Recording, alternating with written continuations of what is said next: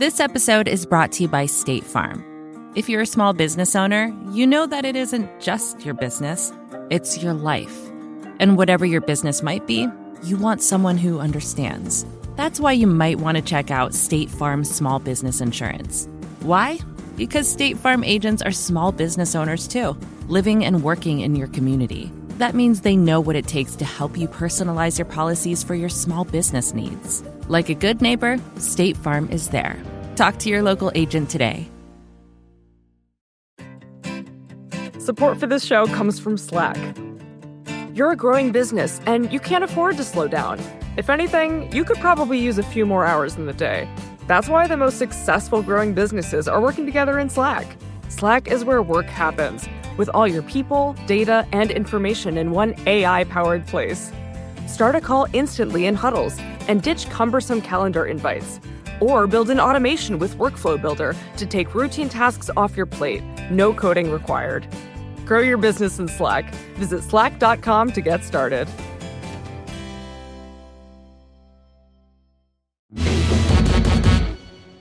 Hello and welcome to Vergecast, the flagship podcast of putting windows all around you and then walking around them, then looking at them, and being in the future. The future. Yeah. That's iTunes' most specific genre. Uh, it's Vergecast. I'm your friend Nilay. David Pierce is here. Hi. Alex Cranz is here. Hi, I'm your friend that really misses Microsoft's Windows. The HoloLens people are so mad at me. They're like, How did you do this whole review and you never mentioned HoloLens, the thing that invented spatial compute? And it's true. Microsoft invented a number of these words with no regard for what they meant. They're like, HoloLens is mixed reality. That means augmented reality. This VR headset in Windows, that's Windows mixed reality. Like just anything. Any all the words meant the same thing. And I have done some very cool HoloLens demos in my life. I put on a HoloLens uh, and I changed a spark plug on an ATV in the basement of a Microsoft building, and it it guided me Yeah. it put arrows uh, like go to this drawer, open this drawer. I don't know if any of that was real or if it was totally state. Whatever, it was awesome. I was like, this is definitely the future of changing spark plugs in an ATV. As long as the room is set out exactly right and the computer knows where all the parts are, like this is how we should change spark plugs. Which, by the way, if you set up the room exactly right, you know where all the parts are. You no longer need the computer to change the spark plug. Because you put the spark plugs where they go. but You whatever. outsource that. Uh, but they were like, imagine a, a mechanic on an airline. And now I'm like, man, I wish Boeing had bought more HoloLenses. They're also in Seattle. Just putting that out there, Microsoft. The problem with the the HoloLens. Oh, and I did a very cool demo. Microsoft, one of the few companies in VR that has ever solved co-location. So I wore a HoloLens and someone else was wearing a HoloLens. And we were looking at the same thing at the same time. And like I would interact with it was like a model of something. And I would interact with it and they would spin it the other way. And no one else, as far as I can know, very no other company is on a, a commercial scale. I don't think the Quest headsets can do that. The Vision Pro can't do it. Okay, that's cool then. Right. So uh, I, I just all credit to HoloLens. The HoloLens is a gigantic failure, which is why I didn't mention it. It failed as a product. The person who was leading the project got forced out of Microsoft for sexual misconduct allegations. They did a bunch of layoffs on the team. They've reorganized their hardware portfolio and they say, quote, and this is a real quote, we'll make a next version of the HoloLens when the time is right. Oh, there you is it is it right? No. you know what they're going to do? They're going to make a bunch of AI stuff and print money instead of being like, you can change a spark plug with our glasses on. Oh, I'll, I'll never be able to change a star- spark plug though. Yeah. Anyway, so shout out to the HoloLens people. I just, HoloLens also objectively the coolest product name in this entire category. Oh, yeah, no 100%. question. HoloLens kicks ass. it's good. It's a good name. And the first one was cool. And the second one was even better from what I'm told. I never tried the second one. And, you know, if, if you have the perfect spark plug setup, Are you that thing kicked ass. are you saying you, you don't fondly remember the Acer AH101DBEY Windows mixed reality headset? That had a good name. That's Say a good ring. Say it slower. slower. but Addie and I just decided what the words would mean in our review. We made a sidebar. We're like, this is what mixed reality means, and this is what augmented reality means. And then Addy was like, you know, this is a flip of how Microsoft wanted it. And it's like, I don't care. like I'm putting my foot in the ground, and this is what we're saying. Uh, anyhow, so that, that shout out to the Hololens people. I feel you. It was a cool demo. Did any Magic Leap people get at you? The Magic Leap people were just happy to be mentioned.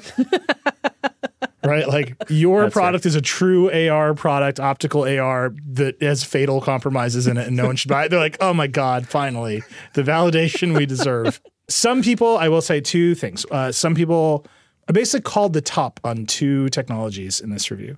I said camera based pass through has is might be a dead end. And I, I feel that it might be a dead end. And I said hand and eye tracking it there's a part of it that's valuable for some things, but it's also a dead end. It cannot be the primary input. And I heard from people who've been working on this who have shipped. Wait, sorry, real quick. We should just say, by the way, this is your review of the Vision Pro, which went up this week. We talked a bunch about it on Tuesday. Yeah, but yeah. if if you if you haven't been living inside of Nilay's brain for the last week or so, he's talking about the Apple Vision Pro, which we just got to so fast. I was going to say let's start but no, this is right. I woke up. I use this app called Sleep Cycle on my uh, to as my alarm clock. And yesterday I woke up and it basically congratulated me on finally getting some sleep. Oh boy. It was like, good job. You've got 400% more sleep last night than, than you've been getting. And I was like, this is a disaster. So yeah, I'm wired. Now I've like got too much sleep, but the amount of caffeine, I've basically only eaten cinnamon toast crunch this week. It's bad. The all of it's bad. inside of your mouth after that much cinnamon toast crunch. Well, I didn't eat it all in one go. Yeah, but it's it's cumulative. Yeah, it, it's cumulative in that each bowl is 25 grams of sugar. Oh We'll miss you. I'm just like, why? The crash is going to be bad. We're not buying this anymore. But that's, I would like get home and be like, what can I eat? You know, like fast Serious. cereal. And I was like, this cereal. Anyhow, yes, Vision Pro review.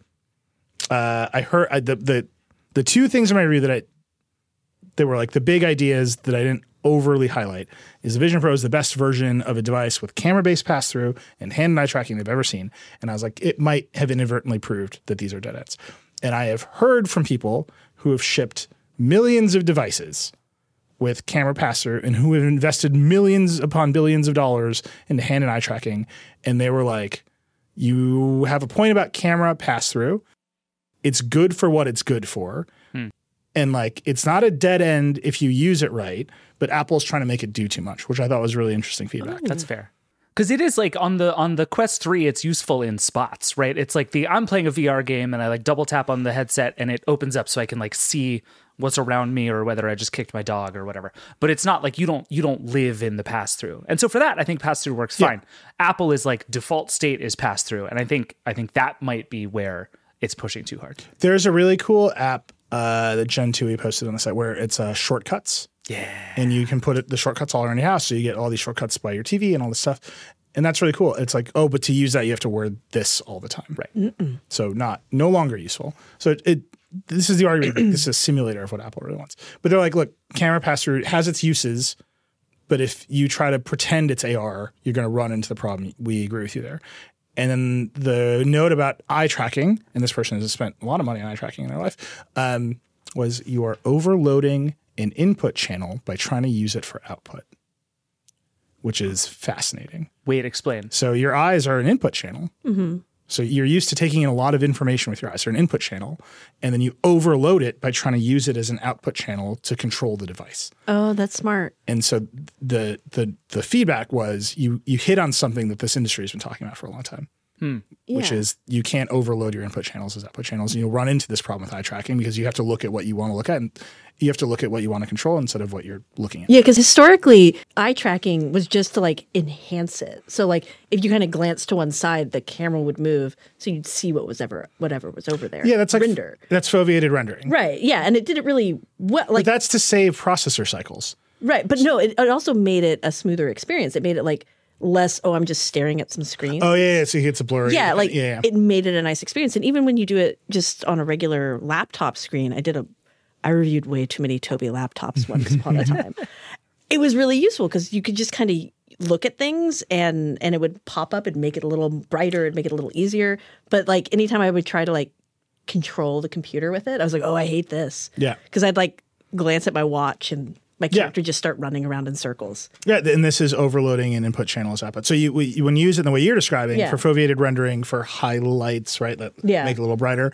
You're enhancing the input channel. Right. When you use an output channel, you might overload yourself. So this person was like, "Yeah, in the history of eye tracking, this is a thing that we understand." Uh, and then they said, "I had it wrong on hand tracking." Oh. that there's the industry believes in hand tracking. They're gonna get it right because it is the most natural way of doing things.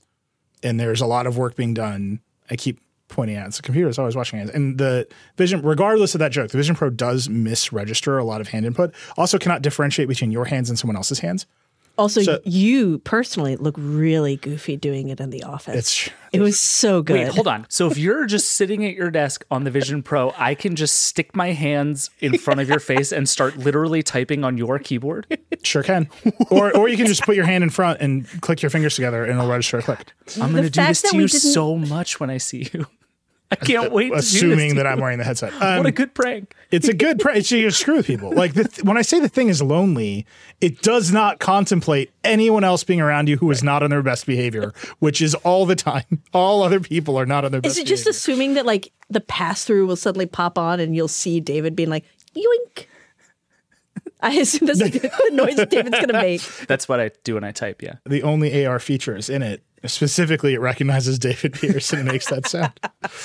Uh, so I, anyway, I thought this is all really interesting feedback because people who have been working on this stuff for a long time were like, "We liked your review. Here are the things we think you got right, right and wrong." And the camera-based pass-through as a replacement for true AR feels directionally correct to me. Right, this it, it might be the ceiling for that. Eye tracking, they're like, yeah, you know, people are going to react to it differently. We'll see. This is the first big eye tracking at scale that will happen. And then ha- they're like, you're just wrong on hand tracking. So we'll see. I, the fact that like it just misregisters input to me is, again, people are going to, by the time you're listening to this, people will have them. By the way, iJustine has already worn a Vision Pro and a Cybertruck. Just immediately. Yes. Like as soon as the embargo lifted, she was walking out. She's, I mean, she's funny as hell. So like, I appreciate great. Oh, that she did that. but like some other kind of YouTuber, not iJustine, who is wonderful. Some other kind of YouTuber is going to do the actual thing with the Cybertruck and the Vision Pro, and with the clock is just ticking. unsafe. Don't do that. Don't don't do it. They're not going to listen to us. They're doing it for the views, man. Don't do it for the clicks. Do something else cool. do the so we'll see. I'm excited for people to actually get their hands on this outside of just experiencing other people's experiences. Uh, and I'm I'm very curious to see how people react to hand and eye tracking in particular. Yeah. Also, if you got one, uh, as you're hearing this on Friday, the second, it's the day this stuff is coming out. If you got one, call us and tell us about it. Uh, well, th- this will be a super fun thing to do on the hotline for the next few weeks. I just want to hear people's experiences Yeah. with the Vision Pro. Tell us what you're doing. Tell us what's cool. Tell us what sucks. Give us give us your like 60 second review of the Vision Pro, literally whenever you want. Call the hotline. Send us emails. Yeah, Vergecast at theverge.com. I'm dying to know. You can tell me tell them tell me I'm wrong. Whatever you want. I, I'm dying to know how you feel about this product because it is new, and that's what's exciting about it. Which leads me into the score. So a lot of people have asked me about the score, and I will tell you, and David in particular will tell you that I drove myself crazy trying to give this thing a score after I'd written the review. Yes. just Confirmed. bonkers. Like, because I'm the one who says World of No Sevens. And I mm-hmm. gave it a seven. It's like So if you don't know, World of No Sevens is a thing I say all the time, which is you seven is just the default score. It, it is milk toast. And so if you say World of No Sevens, it forces you to make a very hard choice between six and eight. And I am the person who says this, and I definitely gave this thing a seven. And I tortured myself over that seven. And you got it wrong. And David thinks I should have given it You got I, it wrong. I, I tend to agree with. I was genuinely shocked because I, I didn't participate in the review, but but we you know we did the Vergecast, and so I went as soon as it posted, and I click and I scroll down, and I saw everyone that does. seven, and I was like, but we. It felt like a six in the Vergecast that we recorded. This is interesting. Yeah. And I said on the Vergecast, and I have to own this. Yeah. inconsistent input system is a full point deduction. And at that moment in time, and I this is hundred percent true, the score that was entered into our little score database was a six. Oh, And I said that knowing that I'd already typed the six into that database. what pushed you back up to a seven? I had a conversation with Vjeran and Becca, in particular Becca, mm-hmm. our wonderful video directors who made this whole review with me and used it a lot in the course of that review. And they reminded me that it was really fun. So, th- so it lost a point for inconsistency, gained a point because it's fun as hell. It lost a point for inc- uh, Vjeran was we, we were re- we were like we were in it. We were like we opened up our own how we rate page and like read our own definitions of the numbers. like you're in an office with people for hours upon hours arguing about the dumbest thing. Like you just like fall down the rabbit hole completely. Um, we discussed bringing back decimals, which we had got rid of a couple of years ago, like the whole thing. Uh, and Vjeran's line was, "We need a we need a number that means fantastic but useless." Because that he's like, "This is fantastic. I have no idea why I want to use this." What about the number that says it's thirty five hundred dollars? Do you know how many you want fun? Buy a Nintendo Switch and you'll have thirty two hundred dollars left. Isn't that cool? so look, like I say, I was at six for a long time. Yeah. It was a six. I pr- I swear to you, it was a six. And Becky was like, "But you have had like the thing you are doing, the you are constantly talking about this thing that you keep coming back to. Like I'm lonely in here is because you're having fun and you want other people to have fun with you, which is not how I feel about the meta quest. Which is like this is fun. Like ah, I'm swinging a bat around. Like there's not a point where I'm like, look at this thing that you is wild that I want you to see. Like the art gallery of web pages that I made in our cafe. It's like this is great. Like nothing else can do that right now. The meta quest can sort of do it, but they're kind of shake. Like this is like perfectly locked in place windows, and you can just leave the room and come back. That's your point. Is it was fun. It was a full point deduction for the stuff I complained about, and it it earned its way back into the seven zone because it's not an eight. Yeah. Oh, yeah. I was going to say it was never an eight. It was there was no point was this thing getting an eight. Did it ever go to five? So I was texting with Dan Seifert. Yes. Wonderful reviews editor, uh, number one DeX fan in the world, Dan Seifert. Traitor. Dan just left The Verge, so he was not part of this review. We wish him well on his new journey in life. It's going to be really fun for him. Um, but Dan texted me after the review and was like, seven, huh? And I was like, dude. and like literally, people were jumping out of the woodwork to quote Dan at me throughout this process because Dan's quote is, "You never regret giving something a lower score." Ever. Like if you just instinctively pick the lower score and you won't, it's five years from now, you won't have regretted it. You might be like, ah, I gave that stupid thing an eight. Why did I do that? Yeah. But you'll never be like, I judged it too harshly. Uh, like literally, I'm like walking down the street and people are like, you know what Dan would say? It's like haunting me. And I will say that's not that's not a like judgment decision. That's not saying like we reflexively hate products. That is like a decade of hard-worn experience. Yeah. Mm-hmm. And this is the mistake that you made, Nilay, is you got sucked in by the thing being fun. Like that's a stupid reason. it's just a stupid reason. Like this is a $3500 computer. You don't judge your MacBook on whether it's fun. You judge it on whether it does the things it is supposed to do. And this fundamentally doesn't. It, Yeah. There are a lot of things that it is supposed to do that it either doesn't do or doesn't do very well. And it is $3,500. like, Like, I take the criticism and I, I look, I knew what I was buying. I was buying a bunch of people telling me that I had given it a high score, including David on this very podcast. I knew how this Vergecast would start today when I gave it that seven. You did. But wait, I just I just want to point at the tension of this, which I think is both the tension you felt in reviewing this and the reason we all think the Vision Pro is so interesting is that it is objectively cool and new and interesting. Right? Like the Joanna Stern, a friend of the Wall Street Journal, made a video and there's a moment in it where she sets two timers and puts them over two different things on her stove. Like that kicks ass. it's so small and so silly, but it's so cool, and people really responded to it. That is not a reason to buy a thirty-five hundred dollar product or to wear a headset on your face all day. But Which it she is- said. right. But it is cool. It is undeniably cool. The shortcuts thing you were talking about is like undeniably cool, and I want to live in a world where that is part of my life. I will not wear the headset, and I will not buy the headset in order to get that thing. But like that's that tension, right? Where you have these moments where you're like, "Oh, this is it. Like they they did it. This is it." And then you have to weigh that against what is this thing I have on my face? What does that mean for like my life? Is this worth the cost? And you even said in the review, right? We we review things not just based on like what they might be someday, but what the thing is in the box. But that is so. But, but that's not that's not what got it to seven. I, I, that's my rule. It's a good rule. It's the right rule, but it's it's so hard to do, especially in this case, because a Apple has a longer history of being right about these things than most. So, like most of the time, you genuinely should not assume this thing will ever get better for any reason, because most of the time it doesn't. With Apple, it usually does, and Yeah. so you have to believe that more than with most companies. But then also, it's thirty five hundred dollars. Okay, so here's how I've been that price thing. Also, weighed on my mind. Another good argument for six. If it's a phone review, and even in, in phone reviews now, it's like you're just reviewing iPhones for people who buy iPhones.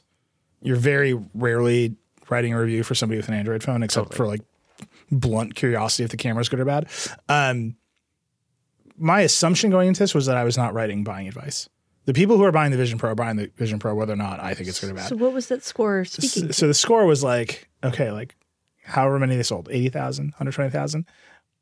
The vast majority of people are going to try this thing on. And my guess is after a while, they're like, yeah, it's seven. And like that is where that came from, right? Is eh, it kind of works all the time, but oh man, uh, sometimes I have really good time. Like that, that exact thing. The reason it's world of no sevens is the that is why I got there. Yeah. Because sometimes you're like, oh, this is great, and then sometimes you're like, I'm looking at the look at the right, and like that is like Okay, a but- real challenge in there. Ten it's not broken. The last Apple product I gave a six to was the Apple Studio display, whose webcam basically shipped in unusable state. Right. And I was like, this is six because this display technology, the panel is fine, but the backlight technology is uh, steam powered and this camera is effectively broken. Six. Uh, and that was what, $1,200, $1,300? Sixteen hundred dollars. 1600 I should have given that a five. Yeah, you should have. That's what I was about to say. You scored that thing too high. Yeah. All right. Maybe I'm just wrong. But I will say a bunch of people pointed out the similarities between what this thing is and what the original Apple Watch was, which I think is really interesting because you gave Yeah. both a seven. Uh, and I think you were right about the Apple Watch and wrong about this. And I've been trying to figure out what it is. Interesting. I know what it is. wait, wait. I want to hear what David's theory is. I have two theories. One is it. thirty five hundred dollars, uh, and the other is I think the first Apple Watch got the form factor almost right and hadn't quite figured out the use case, but it was like still a nice thing to wear. I got furious at the first Apple Watch because it didn't tell the time. the screen wasn't on all the time. Like, how are you a watch if you don't tell me the time when I look at you? But it, it like the the thing was there, right? It was close enough to being what the thing should be, and it already did some of the things you would want it to. So it was like that felt closer to me than this, in which the thing itself is nowhere near what it's supposed to be. Nope. Not even close. And so that's where it loses me. Like I deduct a full point for absolutely no one thinks this is what this is supposed to look like. Yeah, I will say I feel very vindicated by the modern rereading of the Apple Watch reviews. Guy got raked over the coals for giving that thing a bad score. Yeah, it holds up. It really does. And I was like, this thing is a, I believe I used the word bauble. I was like, this thing is a bauble and you will buy it if you, and if you buy it, you will like it because people like baubles, but it is not fashion. It is technology that looks like fashion and they need to figure out what it's for. And it took them three generations to get there. Mm-hmm. And they totally rebooted the software. And I was like, no one will ever, and like for a long time, people were like, you were just unnecessarily harsh. And this time, like literally, there are screenshots comparing my two reviews Yeah. being like, oh, this is the same exact thing. And I, the only thing I will remind everyone of is one, I was right. I'll always remind you that. No, but two, the the path wasn't set when the thing was launched. Right. So being like this thing happened to the Apple Watch means it will happen to the other thing. They had to adjust. Right. And actually the review is like it adjusts them. Like they take the feedback from the market, from the customers, from the reviewers, and they like make decisions based on it. And one of the big decisions they had to make along the way was we are totally rebooting WatchOS mm-hmm. To make the interface different, to completely decrease our uh, reliance on third party apps in an app store. You're just telling me your watch review should have been a six. But also Apple with the Apple Watch, and this is true of a lot of Apple things, right? Apple starts by getting the hardware pretty close to right. and the leave. software is Bye, further Alex. away. Alex will be joining Dan Seifert in the world beyond. Yeah. Can we just re-review every Apple product we've ever done right now? Let's just rescore them all. I But give no, a lot. Yeah. Anyway. the the watch hardware was very close. And then the question is how do we make this thing into what it ought to be inside of this box. And Well, Apple it- usually gets the box right. In this case, neither one of them is right. Yeah. Well, it, like the watch shipped to people and they could use it and they could set it up and they didn't have issues with it. And lots of people bought one. Wait, famously, Karl Lagerfeld could not set his up and wore He it around. does not Do you not know about this? This is like an old Vergecast joke.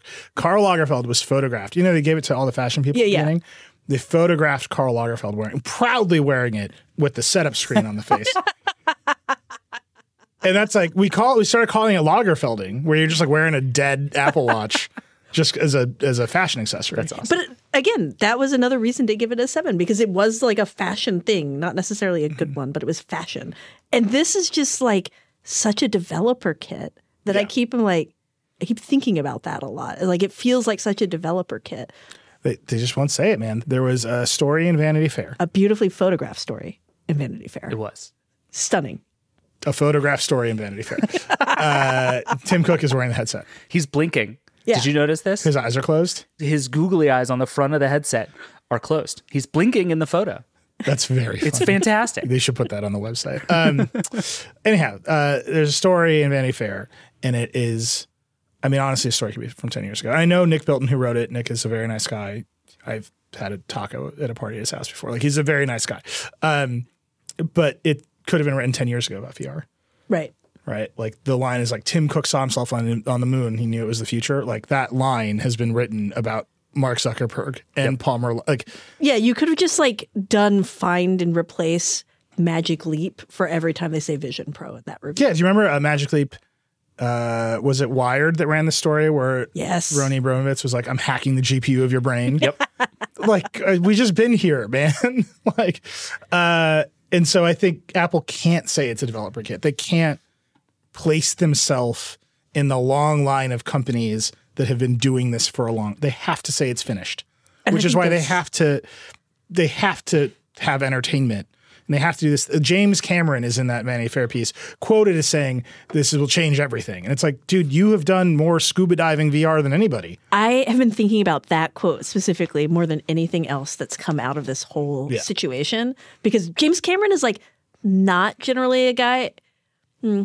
I was going to say he's not generally a guy prone to hyperbole, but he did once declare himself king of the world. I don't know if that was hyperbole at some point. At that moment in time, yeah. But when it comes to like technology, he's not usually a guy prone to hyperbole. And so when he's like, no, this changes everything, and he's specifically talking about the display technology, uh, Yeah. like which sounds really, really incredible. I was like, is there something there? Like, have we missed something that James Cameron is seeing that we're not, besides like the inside of the headset? It is legitimately amazing display technology. I, I have nothing but admiration for how hard it was to build those displays. They are genuinely amazing. Yeah. Right.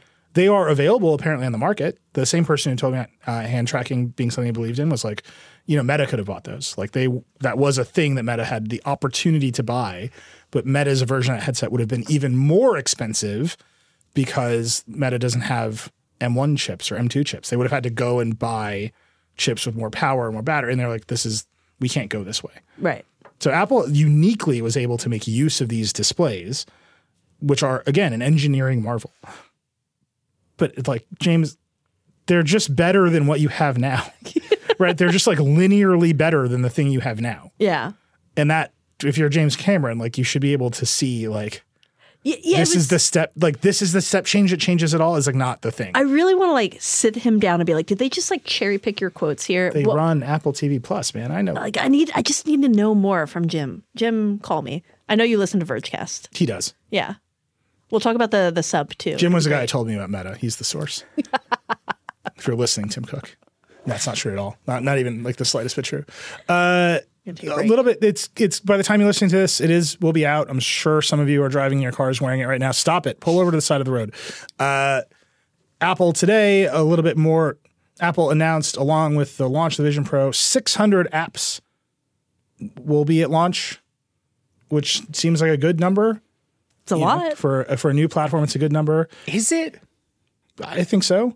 I mean, it's fine. It's some apps, but like this is the company that spends a lot of time talking about hundreds of thousands of apps and millions of apps. 600 is is good. I'm gonna point out I once got really roasted for being for complaining about how few games launched with the Nintendo Switch. Yeah. granted, I did say it when Zelda came out, and it was one of the best games ever made. But like, here's the 600 yeah. apps. I, I, I, 600's impressive. It's, 600 is great. 600 is Vision Pro, like built Yes. for spatial computing. It's also going to have all the iPad stuff. Yeah, one million apps, 600 Vision Pro apps. Sure. Which I will just point out is 999,900, uh, 600. 999,400. 400. 400. Yeah. No, that's 100. That's a million. Yep. Okay, I'm going to do this math right. Math. Please leave this in.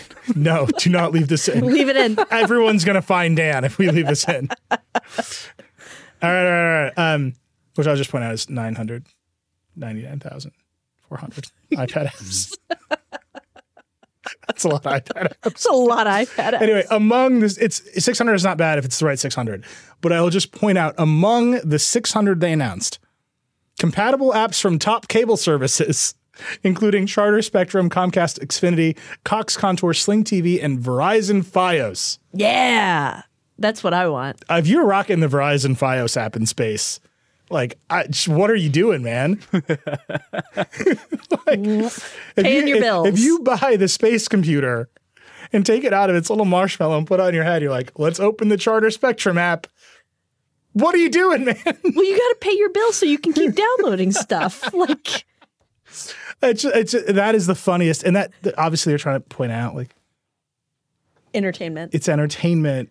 It's not like, Netflix, it's fine. Do you know what those apps stream in? 480p that they lie is 720p. That is the lowest bitrate video you can get, which is hilarious to me because I this is all buried in the review. I should quick post on the site just to break it out. It will not support VR video on YouTube. It just like won't do it. Right. And they're like because the VR video on YouTube is lo- too low quality. Apple. So it doesn't have a YouTube app, and if you go try to watch some 360 video on YouTube, it just won't work. The end. Can I say one more weedsy thing, and then we can break out of this? Go. Yeah. It's very weedsy, but uh, w- people asked us this question a lot, and I didn't know the answer when we did the old episode. How does it smell? How does it smell? Okay. Uh, it smells like the future, obviously. the faintest whiff of roasted marshmallows.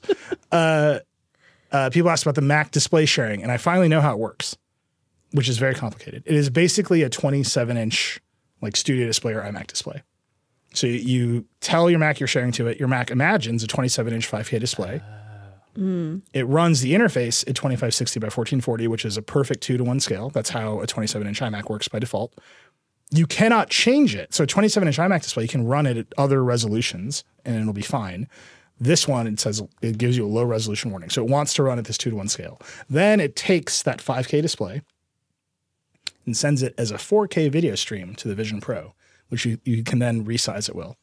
No. So it is not pixel perfect at all. It looks great. I have no complaints about how it looks. But the thing that is happening is that it is imagining a 5K display that a Mac knows how to run at because that is the 27 inch iMac, the 27 inch studio display. It runs the interface at 2560 by 1440, but if you're running something 4K, it has enough pixels to just do it because it's a 5K display. But then the thing that is happening is streaming at 4K to the Vision Pro. So it compresses that and it makes us smaller. it sounds both technologically cool and also like I just hate it from in the same way I hate when people say, "Yeah, this is uh 720p streaming." Yeah. When it's secretly 480. Yeah. all or if they're like, this is HD and Yeah. it's 720. Lies. Fox. Just putting that out there. Uh, anyway, everyone asked me that question, and I that is the answer. And so it it is correct. They keep calling it a 4K Mac display. It's actually a 5K Mac display, but it's actually running at 2560 by 1440, and whatever it looks fine, and you'll use it unless you need pixel perfect accuracy.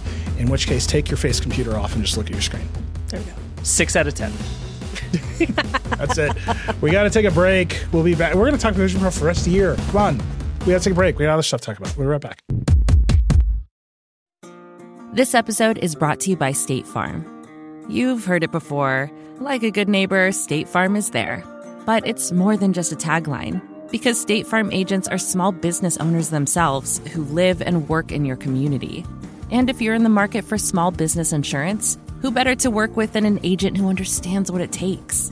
State Farm agents can help you create a personalized insurance plan that fits your small business needs and budget. Talk to your local State Farm agent today about small business insurance. Like a good neighbor, State Farm is there. This episode is brought to you by Shopify. Forget the frustration of picking commerce platforms when you switch your business to Shopify, the global commerce platform that supercharges your selling wherever you sell. With Shopify, you'll harness the same intuitive features, trusted apps, and powerful analytics used by the world's leading brands. Sign up today for your $1 per month trial period at shopify.com slash tech, all lowercase. That's shopify.com slash tech. All right. That's enough talking with our eyes. Let's talk about our ears. Huh? All right, land this plane, Patel. Let's go. I tried. It's been such a long week. The cinnamon toast crunch crash is real, man. It's Happening in real time in front of me. I'm just melting over here. No, it's big news. This is maybe bigger news than Vision Pro. I, it's bigger news it. It will impact more people more directly. Okay, yeah, that's cause true. more damage to the economy than you can Im- imagine. Josh Hawley is going to write a bill about it soon. The Universal Music Group, in a fight with TikTok, has pulled its catalog from TikTok. Its catalog includes Taylor Swift, Drake, Olivia Rodrigo, Bad Bunny. Basically, uh, I think U2 is in the mix. Billie Eilish is on here. Harry Styles, Justin Bieber, Adele, Yeah. All of them. Universal CEO Lucian Grainge, who, by the way, was profiled in the New Yorker this week, talking about his worries about the music industry and generative AI, obviously ahead of them pulling their music from TikTok. They said TikTok has offered them horrible terms and is trying to bully them. This is bad news for, t- and it's gone. If you go look at Taylor Swift on TikTok right now, her catalog is gone. All those videos, all of those TikTok videos that have Taylor Swift and Olivia Rodrigo and all those other artists in them, copyright notices.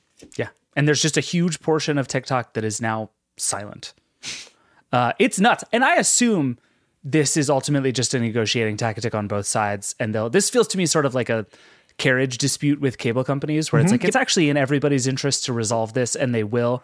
But it, Universal is clearly trying to prove that it is willing to pick this fight because I think TikTok has reached a point that like I've been thinking a lot about Roku reading about this because there was this long period of time where Roku was like every streaming company's favorite streaming platform because it didn't have competitive content. It wasn't an advertising business. It was just the place people bought hardware to go to apps, and that was perfect for all the apps, right? And so everybody worked with Roku even when they wouldn't work with each other. When Apple and Amazon were beefing, they still both worked with Roku. And then Roku got big enough that it said, we are going to start selling advertising on our own and we're actually going to start making our own content and we're going to start competing with you but we're so powerful now that there's nothing you can do about it. Yep. And and Roku started sort of just eating chunks of that market away and it had gotten so big that there was nothing any of these players could do about it. And I think TikTok believes it is now that powerful. That Yeah. TikTok grew so much on the back of essentially like goodwill and free marketing for all of these uh, record labels and all the music being out there and became this like center of culture and now is turning around and saying like look how powerful we are you're going to play by our rules now Yeah. and i think universal is one of the few companies probably in a position to actually hold fast against that especially because of its stable of artists. And Universal, to be clear, is a big, old school bully record label. Like Lucian Grainge is a very good operator. He has led the music industry through Universal through many shifts, and he gets what he wants. Yep. He's the one who, when Fake Drake showed up on YouTube, it's Lucian Grainge who pushed YouTube and Google into being like, here are responsible AI things, and here's a new monetization system for AI generated music on YouTube. I don't know if that's great for the world. It's great for universal music. yes Yeah. Right. And that's that's his job. And he's gonna but he has shown the ability to bully platforms using his gigantic catalog of artists. And the artists all like him because and there's of it. hardly anybody with that specific kind of leverage against Yeah. these platforms And he's he's going after AI in this. Yeah, spe- specifically, he wants protection against generative AI on this platform, just as he has it on YouTube. I think the difference between TikTok and YouTube in this context is that YouTube is a music listening platform. And this is long confused like YouTube itself, like YouTube, YouTube Google, very data driven organizations. Uh, Susan Wojcicki, the former CEO of YouTube, used to say things like, "We're a music service," because if you look at the data, the thing people do the most on YouTube is they listen to music. Right. There's literally a stat on YouTube that is most watched non-music video video on Yeah. YouTube. Like that's how big music is. Is like Mr. Beast keeps breaking the non-music video record. Yeah. Right. Because that's YouTube is music videos slash everything else. Right. Oh, right. And like the lo-fi beats girl. Like Yeah, people right. turn on YouTube and they just like get access to music. Yeah. And so YouTube is uh, streaming, and they, you know, they, YouTube Music exists, and they, they've grown this thing. And YouTube knows that, uh, you know, Google executives now will tell you YouTube is a licensing product. Google search is a fair use product. YouTube is a licensing product. They know they need these relationships with the labels to preserve the existence of YouTube, especially because what people do the most is they just listen to music. TikTok is a discovery platform, right? So, and that is where their power comes from. Yeah, but I think I think music is still like intrinsic to its success. To it is, but, like, but- it has to but listen. TikTok to Spotify is the pathway there. right for for music. But I'm saying for TikTok, the p- reason people go watch this stuff is because it's music. Like Right, it's everybody but if you're TikTok, Summer what you but what the data is showing you is people discover new songs on TikTok Mm-hmm. and then they go to Spotify and listen to them, right? And you're saying to the music industry, you will not be able to break new artists to a younger generation without us. So you believe that you have all this, whereas YouTube is looking at its data and saying, if the music goes away, all of this is gone. Right, but I, I think UMG is saying you need us because otherwise the kids won't have any content to do their dances to. But they they will have other. This is the TikTok bet. Right. Right. Yeah, if you're TikTok TikTok, is this is how you end up here. You're saying there will be other music. Yeah, they're hoping that somebody else is as big as Taylor Swift, which is like Right. bold. Travis Kelce is going to start his own record. Right. The Super Bowl is in two weeks. This is a bad time to not have Taylor Swift on your on your on your platform. Well, it's an interesting one though because like the the the three names we put in our story, which I think is sort of fascinating, are Taylor Swift, Drake, and Olivia Rodrigo. Right? I think Taylor Swift obviously does not need TikTok. TikTok is more in need of Taylor Swift than Taylor Swift is TikTok. I don't think that's arguable. Drake, same. Olivia Rodrigo, interesting case. Olivia Rodrigo, very famous artist, came up on Disney Channel, had lots of things, but also her music broke in a big way on TikTok. Would Olivia Rodrigo be as big as she is now without TikTok? Who knows, right? And and she's huge. And I think every I think you're right that the bet TikTok is making is that everyone who is not an A plus plus list artist needs TikTok more than TikTok needs them because there is just an infinite supply of up and coming musicians all over TikTok everywhere. Are you gonna break the Lil Boo Thang guy without Universal Music? Like maybe you are, right? Maybe. Um, what's the other? Uh, like, is TikTok just gonna do sea shanties? yes, maybe. Like you know, like uh, do you remember Ricky Desktop? We did a profile of this dude, Ricky Oh, yeah. Desktop. the DJ guy. He did the dice beat, the boat beat, the chicken wing beat. And then he, he was like, oh, no, I'm a real producer and he won't talk to us anymore. Ricky Desktop, if you're out there, man, I hope you made it, dude. Chicken wing beat was fire. It was. it was. but like that's TikTok's bet is there's an infinite supply of new things to discover. And Universal's bet is you need our. Like we have the stars. That's why I think this is fascinating. Like historically, I, I just thought it was really interesting, both because what David said earlier about how this is like the fights with the carriage Yeah. fees. It's the same thing. Like, oh, we're in a new entertainment age where now these fights are no longer happening between TV companies and and big studios. They're happening between music companies and big social media platforms, and that's just like that's a we're in a whole new space Yeah. and, and and it's still rapidly developing and now you have this whole generation of kids and it's like okay are they're going to stay on this platform that is doing their girl taylor dirty which is certainly a messaging that umg can and has pushed Yeah. or are they going to Are you going to protect Taylor Swift against AI?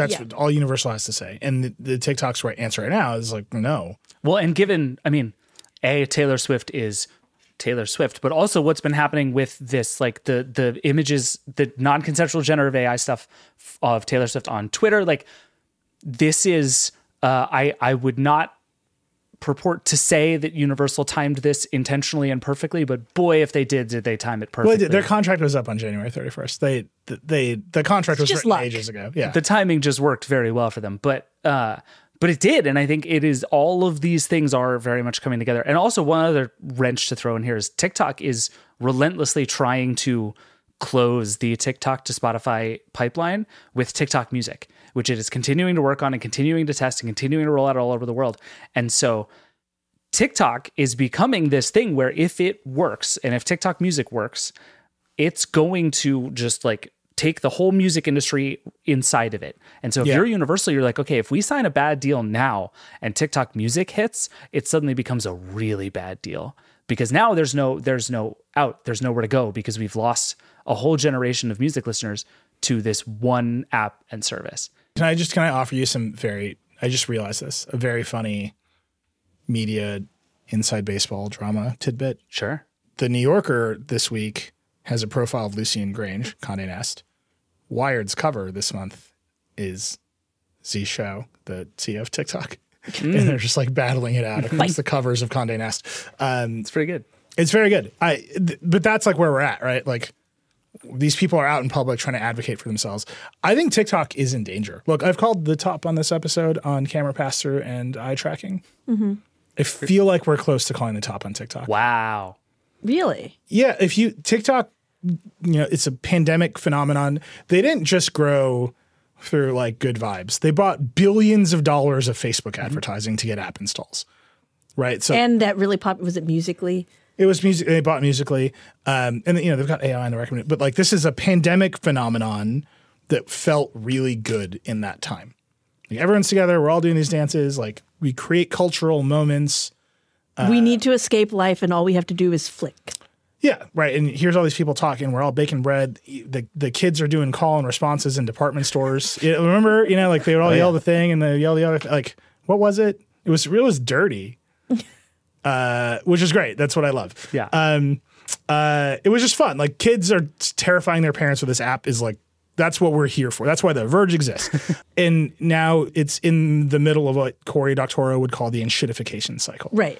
right? So TikTok is no longer full of organic, wonderful content from people who are bored in the pandemic.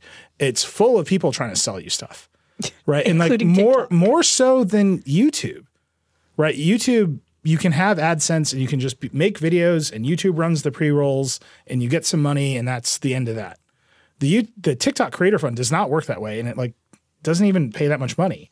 So if you get success on TikTok, you immediately start looking for a brand deal Right. and you you just see this this thing happen so fast, and so it has just become like less good feeling in the same way that I would I would say Instagram has had the exact same problem.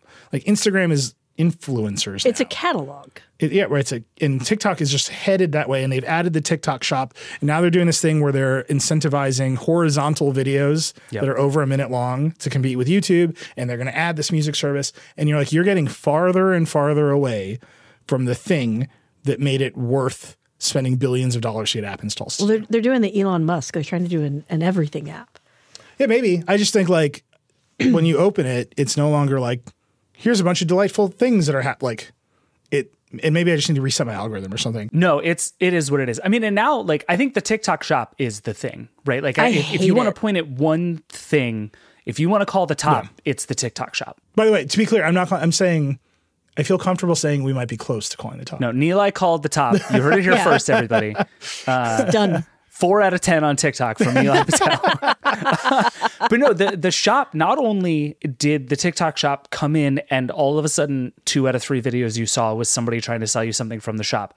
Uh, John Herrman at New York Mag wrote a really good piece about he uh, did a live stream after putting a used pencil in the TikTok shop and got thousands of viewers because TikTok just absolutely boosts engagement through the roof as long as you're selling something. And now TikTok is running a test we had a story this week where it's actually identifying products in videos with AI and offering purchase links to them. So not only is it incentivizing everybody to deliberately sell you stuff, it is going to sell you stuff even when you don't mean to sell stuff. And all of the incentives on this platform now are going to be to sell you stuff from the TikTok shop, which by all accounts is being wildly subsidized and everything's very cheap and it's all sort of sketchy and weird. But like that is going to break this platform faster than anything I have a else. question Yeah. about the shop. Do you guys like when you see the little orange button? Do you just scroll Yeah. past it as quickly as possible When I as see the live indicator or when I see the TikTok shop, I'm like gone. Except there's one that gets me every time, and it's wrecking my whole algorithmic situation. It is constantly trying to sell me off-brand DeWalt batteries. and you're like, ooh. I get so many TikTok shop live streams for like you can buy five DeWalt six amp hour batteries for just twenty bucks. Look at how well they are, and it's like those are going to light my house on fire. And I just keep watching and be like, are they going to light on fire in this video? And it's also just QVC feel. Like anytime Yeah. I see the live ones, I'm like, I I don't watch QVC when I had like television. Why am I going to do it on a TikTok? I gotta go buy some batteries. I, it's in my brain. Thinking about it, yeah, they got you. Uh, it's not even QVC. It's just a guy being like, look at these, look at how cheap these batteries Yeah, are. seriously. It's yeah, it's not even as good as QVC. Like QVC tries a lot harder than this. But I also think like this this is the same thing. This is TikTok feeling itself, right? I think Instagram, somebody wrote this. I think it was John Herrman, but if it wasn't, I'm I'm stealing this thesis from somebody else. So to whoever it was, I'm sorry. I, I forgot who you are. Uh, but Instagram has sort of identified this same thing where it's like, what if we made everything for sale? But has done it very slowly and carefully because there is a sense of like, we don't want to ruin the experience or at least not ruin it very quickly. TikTok doesn't give a shit about that. Yeah. TikTok is just like, oh, you like our app? Shopping now. And there is this sense of like TikTok, I think, feels like it is inevitable now. Like it has won in a way that it can now turn on anything. It can change the algorithm. It can say, oh, we're doing horizontal videos now. It's literally going 90, Nilay. TikTok is going literally going 90. Oh my God. I'm not ready to do that at all. No, I'm not even saying in reality. It, the app is going 90. they want you to make horizontal videos. so one of my favorite things to do, this is going to make me sound very pretentious when I'm saying it. Um, whenever I leave America, I like to read books about America. It's just like a thing. I, I also just tuck into some Tocqueville as soon as I leave. not like that. just, I'm just, I'm imagining Nilay just like unfurling the Pledge of Allegiance on the plane. not like that. So one of my very favorite books is called The Conquest of Cool. It is about uh, the American advertising in the 60s after all the GIs came home and they got money and that's when the counterculture started. And it it is if you like Mad Men, you should read this book because it is the thesis of Mad Men, right? Is we're going to take the counterculture, we're going to take rebellion, we're going to repackage it and sell it to people. And that means Americans just our culture is like kind of sarcastic and ironic all the time. Right. Like we we sell rebellion here in America, and like selling out it. This is the most sellout our culture has ever been, but it's still like ah, you sold that. Like that's we're just not a sincere people here in the United States of America. Other countries are very sincere, which is why I always read about our culture when I go because the contrast is real, mm. and so you can see a little bit of that over commercialization because Instagram is an American company that feels very American. Like it understands the thing that it is and it knows it can't just slam shopping into your face culturally. The designers, the product managers, Adam, like there's a lot of people who live here. Like it's an American product in that way that's American. They try to be very global. Like Instagram is huge all over the world. I, I'm not denying that. I'm just saying there's a cultural aspect to the product's design that is reflective of the fact that you cannot just walk up to an American and be like, mm. buy this shit. Like it just kind of does. It sometimes just doesn't work. Right. Like there's there's a little bit of ironic detachment that we accept here, that we expect here. TikTok is just it rep it is a Chinese company, and I think there's a little bit of that. Like the reason there's everything apps in China. If you go to those places, they're ultra commercialized in a very different kind of way. Yeah. And I think I'm not even saying it's good or bad. I'm just saying that, that it's a different culture. No, you you can feel it because I think I also see it with how we're very reviews driven in this this culture. Like in, in America, you go on Amazon, you go to places, you still are checking like, okay, does this have a good score? Am I going to get this? And and that that shop app is like So there's none of it. none of that. It's just like you want to buy it, right? like, I, Yeah, there's just a different vibe. And I again, I don't I don't I I really am being careful. I don't mean to say it like in a xenophobic way. I'm like literally just identifying a cultural difference in how the commercial content is presented to you in this app that I think is reflective of something else. Well, and you look at apps like uh, Shein and Temu and like Wish Yep. back in the day, and like that vibe is a lot of that comes from China and is very much percolating all over the US now, right? Like there were all these years where all these different kinds of companies tried to make this influencer driven shopping work, uh, which has been huge in China for years, right? Like a, a person will get on camera and just talk about products they like and they sell millions of dollars. And that has never been a thing in the US. And it is like rapidly becoming one because that por- portion of culture and commercial life is very much been exported to the US. And I think it's happening really fast. Yeah, but it's just QVC. sort of. So it's just like sort of. Yeah. But it's a really different generation, right? Like, QVC is different, actually. It, I think it's. I was watching QVC in the lobby of a hotel recently. it's a rock rockin' life what I lead here. It's like, High, highs and lows. Uh, so much excitement. signing the Apple security NDA for the Vision Pro, watching QVC in the hotel lobby. Right, highs and lows. Uh, and they were selling uh, electric snowblower with a cord, and the poor woman had to be like, "This cord is so convenient." And it was like just amazing. It was like some of the most amazing performance I've ever seen. I was like, screw the screw the Oscars. Like, find this woman. this is the best actress in America. Uh, and like, yeah, TikTok has some of that element to it, but a lot of it's just like showing you stuff. Like, there's there isn't that That, that performative, like, isn't like Amazon best? has more QVC in it, and I'm telling you that I think that is like reflective of the sort of just like detachment you need. Yeah. Like it- it's it's authentic, right? It's like very American, authentic in its way. Oh, but it's not. It, well, it's obviously isn't, but that's what I mean. Like, Yeah. there's you have to build a little bit of artifice in our culture to go dead into selling. Right. Right? And in other cultures, you don't. And that's just a cultural difference. And it's interesting, uh, to David's point, to see that come through in the apps. What's really interesting is Meta doesn't operate in China. So we have not sent that back the other way, right. which is just like also fascinating to consider. And it's good. I think for good reason they don't operate in China, right? Like they don't want to give data to the Chinese government. Yeah. Um, Google doesn't operate in China for the same reason. Uh, Apple does. Interesting. So this moment for TikTok where I'm saying close to calling the top, I wonder if that will be part of it too, hmm. where their their arrogance about what they are, and what they represent to this culture is going to run into their ideas about what will work. Yeah. I think that's right. Right. And to, to run into sort of the essential nature of like how Americans wish to consume advertising is going to be really interesting because it's not like the TikTok users aren't already complaining about TikTok shop. Right. Like they already don't like it. And now you're going to take Taylor Swift away, and her label boss is going to say you they won't protect her from AI clones of her voice.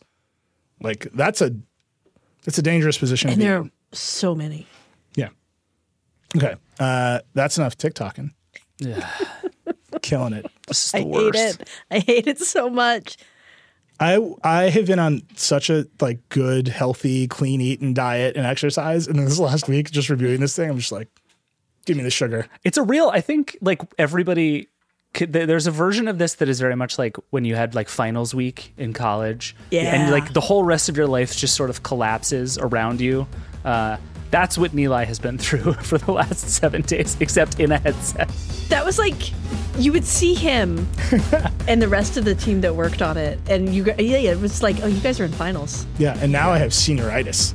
Let's drink, some- let's drink some Miller Lite. I'm go to never Six doing Flags. any work again. Uh, all right, we got to take a break. We'll be right back. Once upon a time in America, there was no such thing as all you can eat shrimp. And then the world changed. Today, shrimp is the most popular, the most consumed seafood in America.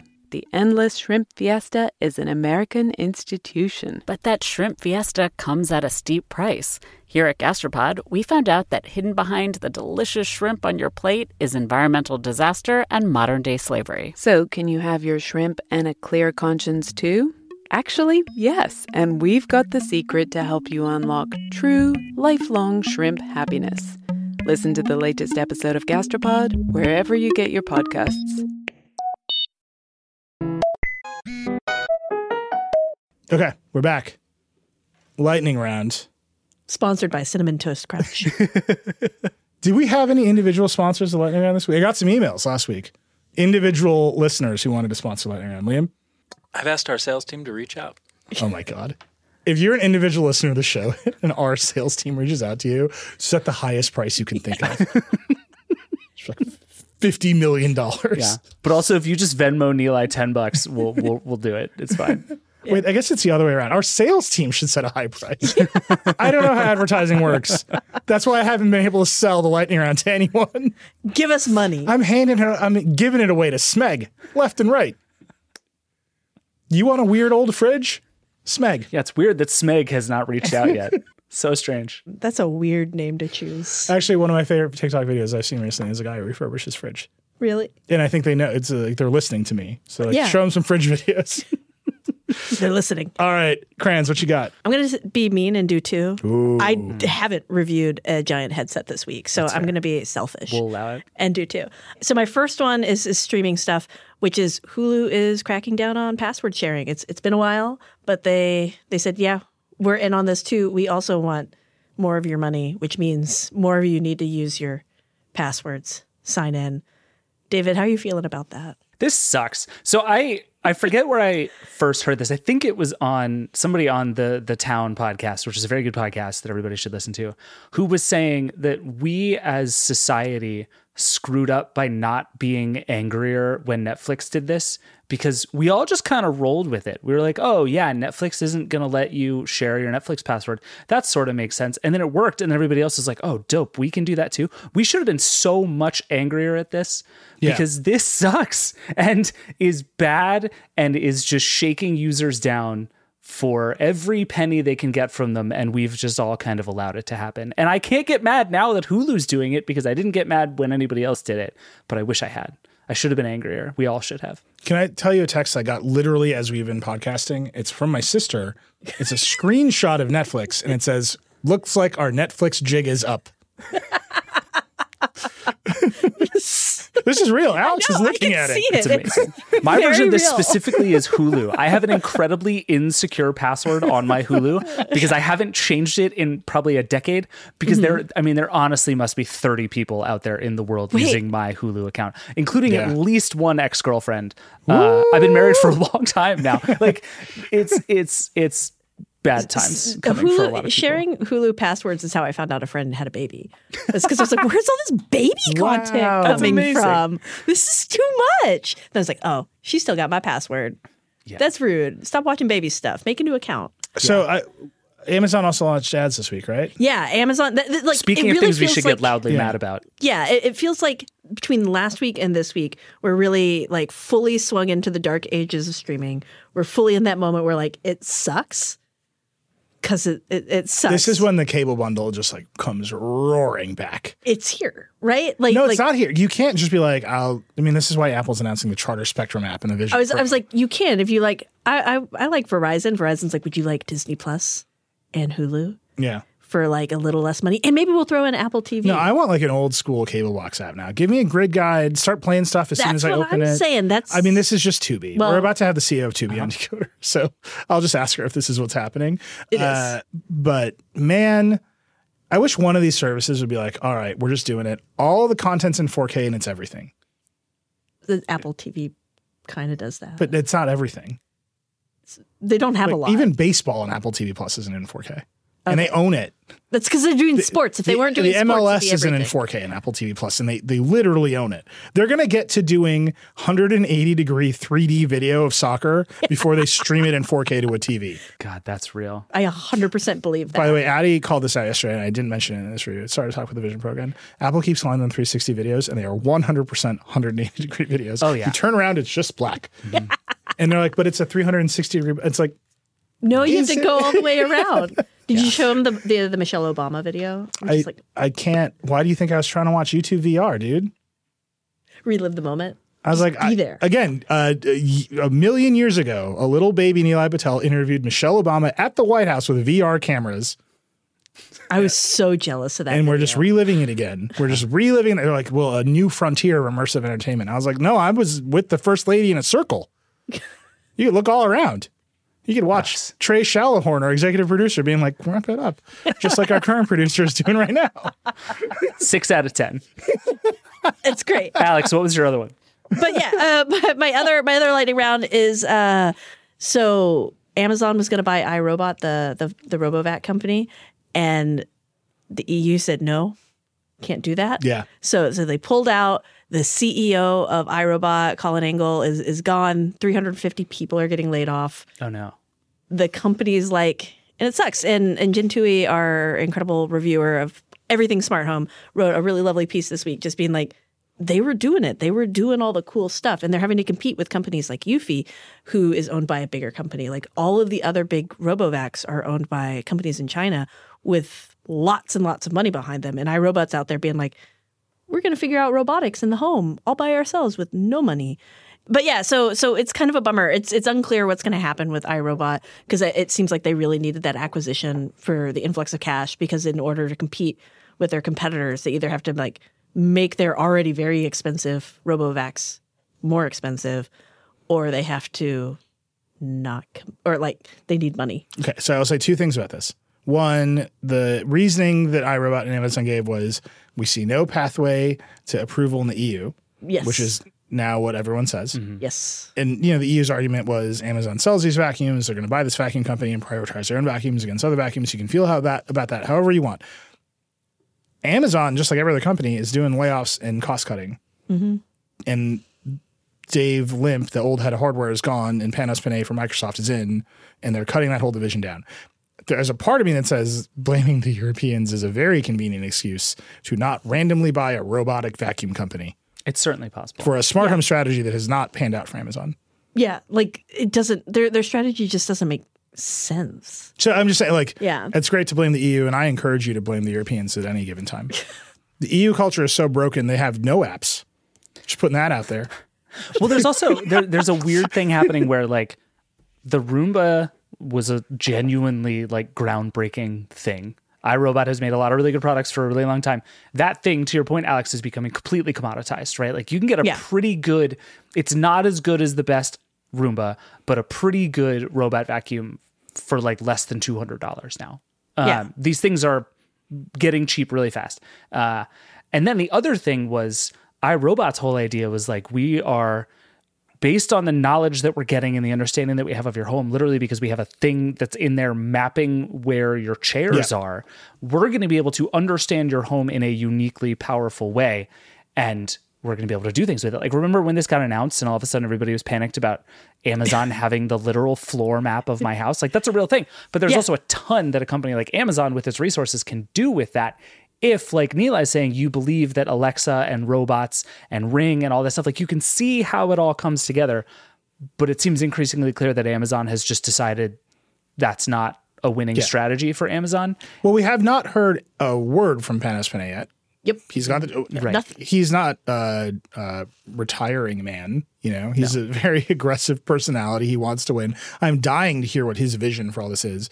We know what Dave Limp's vision was. He has been on Decoder. We've talked to him lots and lots, but it, he never actually brought Ring and Alexa and all this other stuff together in a cohesive way. Right. They're very separate ecosystems. One of my favorite things with Amazon is they run Ring and Blink, two different home security camera systems that don't talk to each other. It's such a mess. It's just utterly bizarre to me.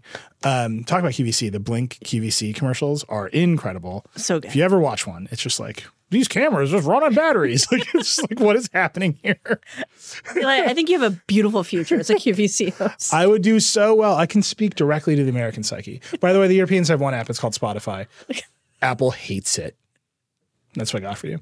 Uh, the, oh, by the way, the other thing I want to say, uh, I feel very badly for the people who are going to lose their jobs. Yeah. And I, I hear an argument out in the world that's like, if you don't allow these exits, all these people lose their jobs. I will just remind everyone that what happens when big companies buy smaller companies is that they lay everyone off and the companies fail and they go away anyway. Yep. Yeah, I, it's it's one of those things where I don't know. Like it seems like iRobot was always kind of like not doing great. This was probably always going to happen, regardless of who bought them. And now it's just like, well, we don't have to hide. We can't hide behind that anymore. We're laying these people off. The CEO is leaving. It- being if like, Amazon had bought this company six months from now, they would have laid off 300 people. Yeah. Uh, Warner Brothers, uh, Warner Brothers, Discovery bought Warner Brothers. They just just get keep getting rid of them. Yep. Uh, uh, mergers are bad. Is my general argument that I will keep making. The Europeans have it right there. They're good at that. But I do think there's a little bit of little bit of opportunistic un, undoing of this I, deal. I, like that's a that's a good theory. I, I like that theory. yeah. All right, David, what's yours?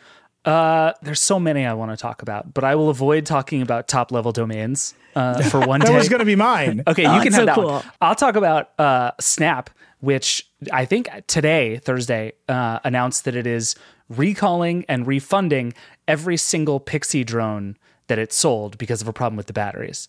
Um, and I just want to sort of briefly mourn Snap, interesting hardware company, which I believe is dead. there was just one drone, right? yeah, it was called the Pixy. It was like we had a we had a great video about it. Alex Heath made a really cool thing in like a Yeah, I remember, like, carnival looking building. His joy as Oh. it like flew out of his hand. It's delightful, and it's such a cool idea. Is like it it was essentially like autonomous little yellow drone that could land on your hand and fly around and take pictures of you, and like makes perfect sense for what Snap is trying to do. Snap also sort of relentlessly trying to make spectacles a thing, but has been very quiet about that for a while now. Uh, I just there was a there was a minute th- that's not true. There were a lot of minutes where I believed Snap was like a sneaky company that was going to win in a lot of really big ways, uh, and I am mourning the end of that thesis a little more Oh. every single day. Uh, Yeah. But R.I.P. the Pixy, uh, which flew apparently too high and too hot and too fast. and its batteries exploded. its batteries exploded. It's amazing that Instagram and Meta got there faster with the Ray Bans than Snap did with the spectacles. well, I yeah. think money had something to do with that. I'm Right. sure money had something to do with it, but that people were lining up for those spectacles. Like Snap was a big platform, and it never made the turn out of oh. teens messaging Right. To whatever the next thing is. Like they invented the filters. Yeah. I mean, They do you remember do how the long the, the the joke went that Evan Spiegel was the chief product officer at Facebook in addition to being the Yeah. CEO at Snap? Like it was true for a long time. And it turns out the product he needed to invent was advertising revenue. That is still much better at that than, than Evan Spiegel. Yep. All right, mine is top level domains. Yeah, buddy. Yeah. I'm so excited about this story, especially because it's such a bad top level domain. It's it's not great if you know anything about the internet. So if you are a huge nerd like me or Cranz, Yeah. you have a lot of local. Not David. David's me. not, nerdy Yeah. enough. Absolutely. No, no. There's one thing I know is that Cranz and I are navigating to more local devices on our network than David can even contemplate. David's out there being like, this pixy drone's amazing.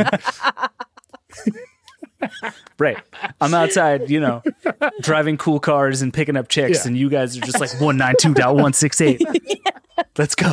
So if you, if you have configured a router, if you like me have a little Raspberry Pi Tamagotchi doing a home bridge situation, if you're like Cranz and you I operate run a a questionably legal Plex server It's legal. for the local community, uh, I still don't have the password. I'm just saying. Uh, if you're like Cranz and you've been ripping Blu-rays to your Plex server, Over a decade. Very legally. you know Yeah. you got to type 192.168. whatever to get to your right and sometimes you can fudge it with a dot local domain there's all this stuff you can do Yeah. and sometimes it doesn't work so icann the internet corporation for assigned names and numbers incredible name for this organization that we do not talk about enough Did not know that's what that stood for. that this company it's a, it's a it's a long story but it's just amazing they like got themselves to I can.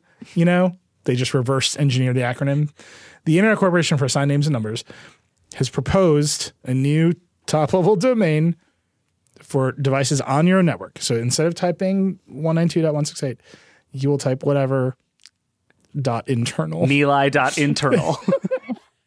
Nope. Hard pass.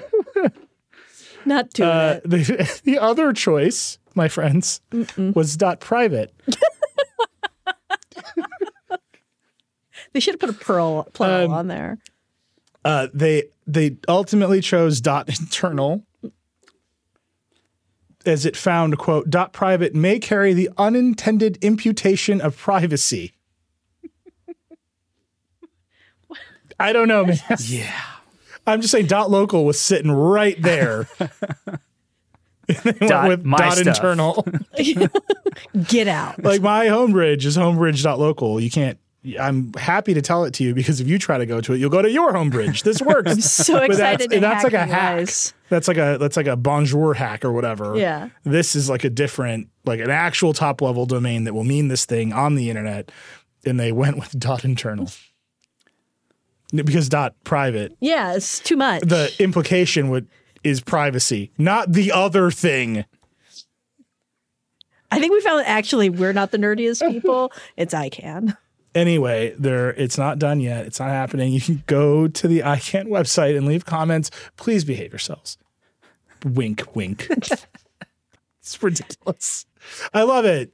I, li- I like I like that people have so much stuff on their own networks that this is a thing that I just, like- people used to insist that no one would ever have anything on their own network. You know what else you could have done as the TLD? Is dot network. What what a what a crazy idea that would have been. Yeah. My stuff. My, My stuff, I think is the one. My Yeah. dot stuff. My dot stuff. Yeah. Be, behind firewall. Dot David behind stuff dot no girls allowed. that's my that's my local network. It's very good. Someone's gonna write in and correct me on how dot local actually works, but I know it's not an official TLD. That's why I'm saying it. I will say in the abstract, I love the idea of having a name for your local stuff instead of all of the IP address nonsense. I memorized all of those IP addresses so long Feels ago. Feels like a you problem. I don't want to have to go back and redo that.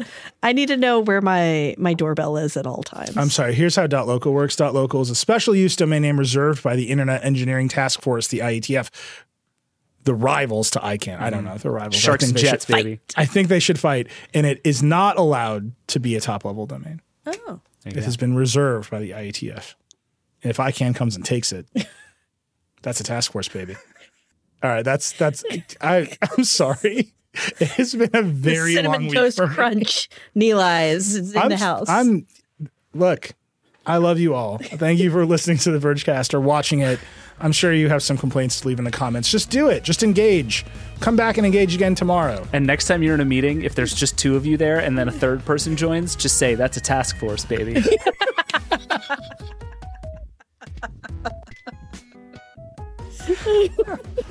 I, I'm sorry, but you knew what you were getting. All right. That's it. That's the Vergecast. Rock and roll. And that's it for the Vergecast this week. Hey, we'd love to hear from you. Give us a call at 866 Verge 11. The Vergecast is a production of The Verge and Vox Media Podcast Network. Our show is produced by Andrew Marino and Liam James. That's it. We'll see you next week.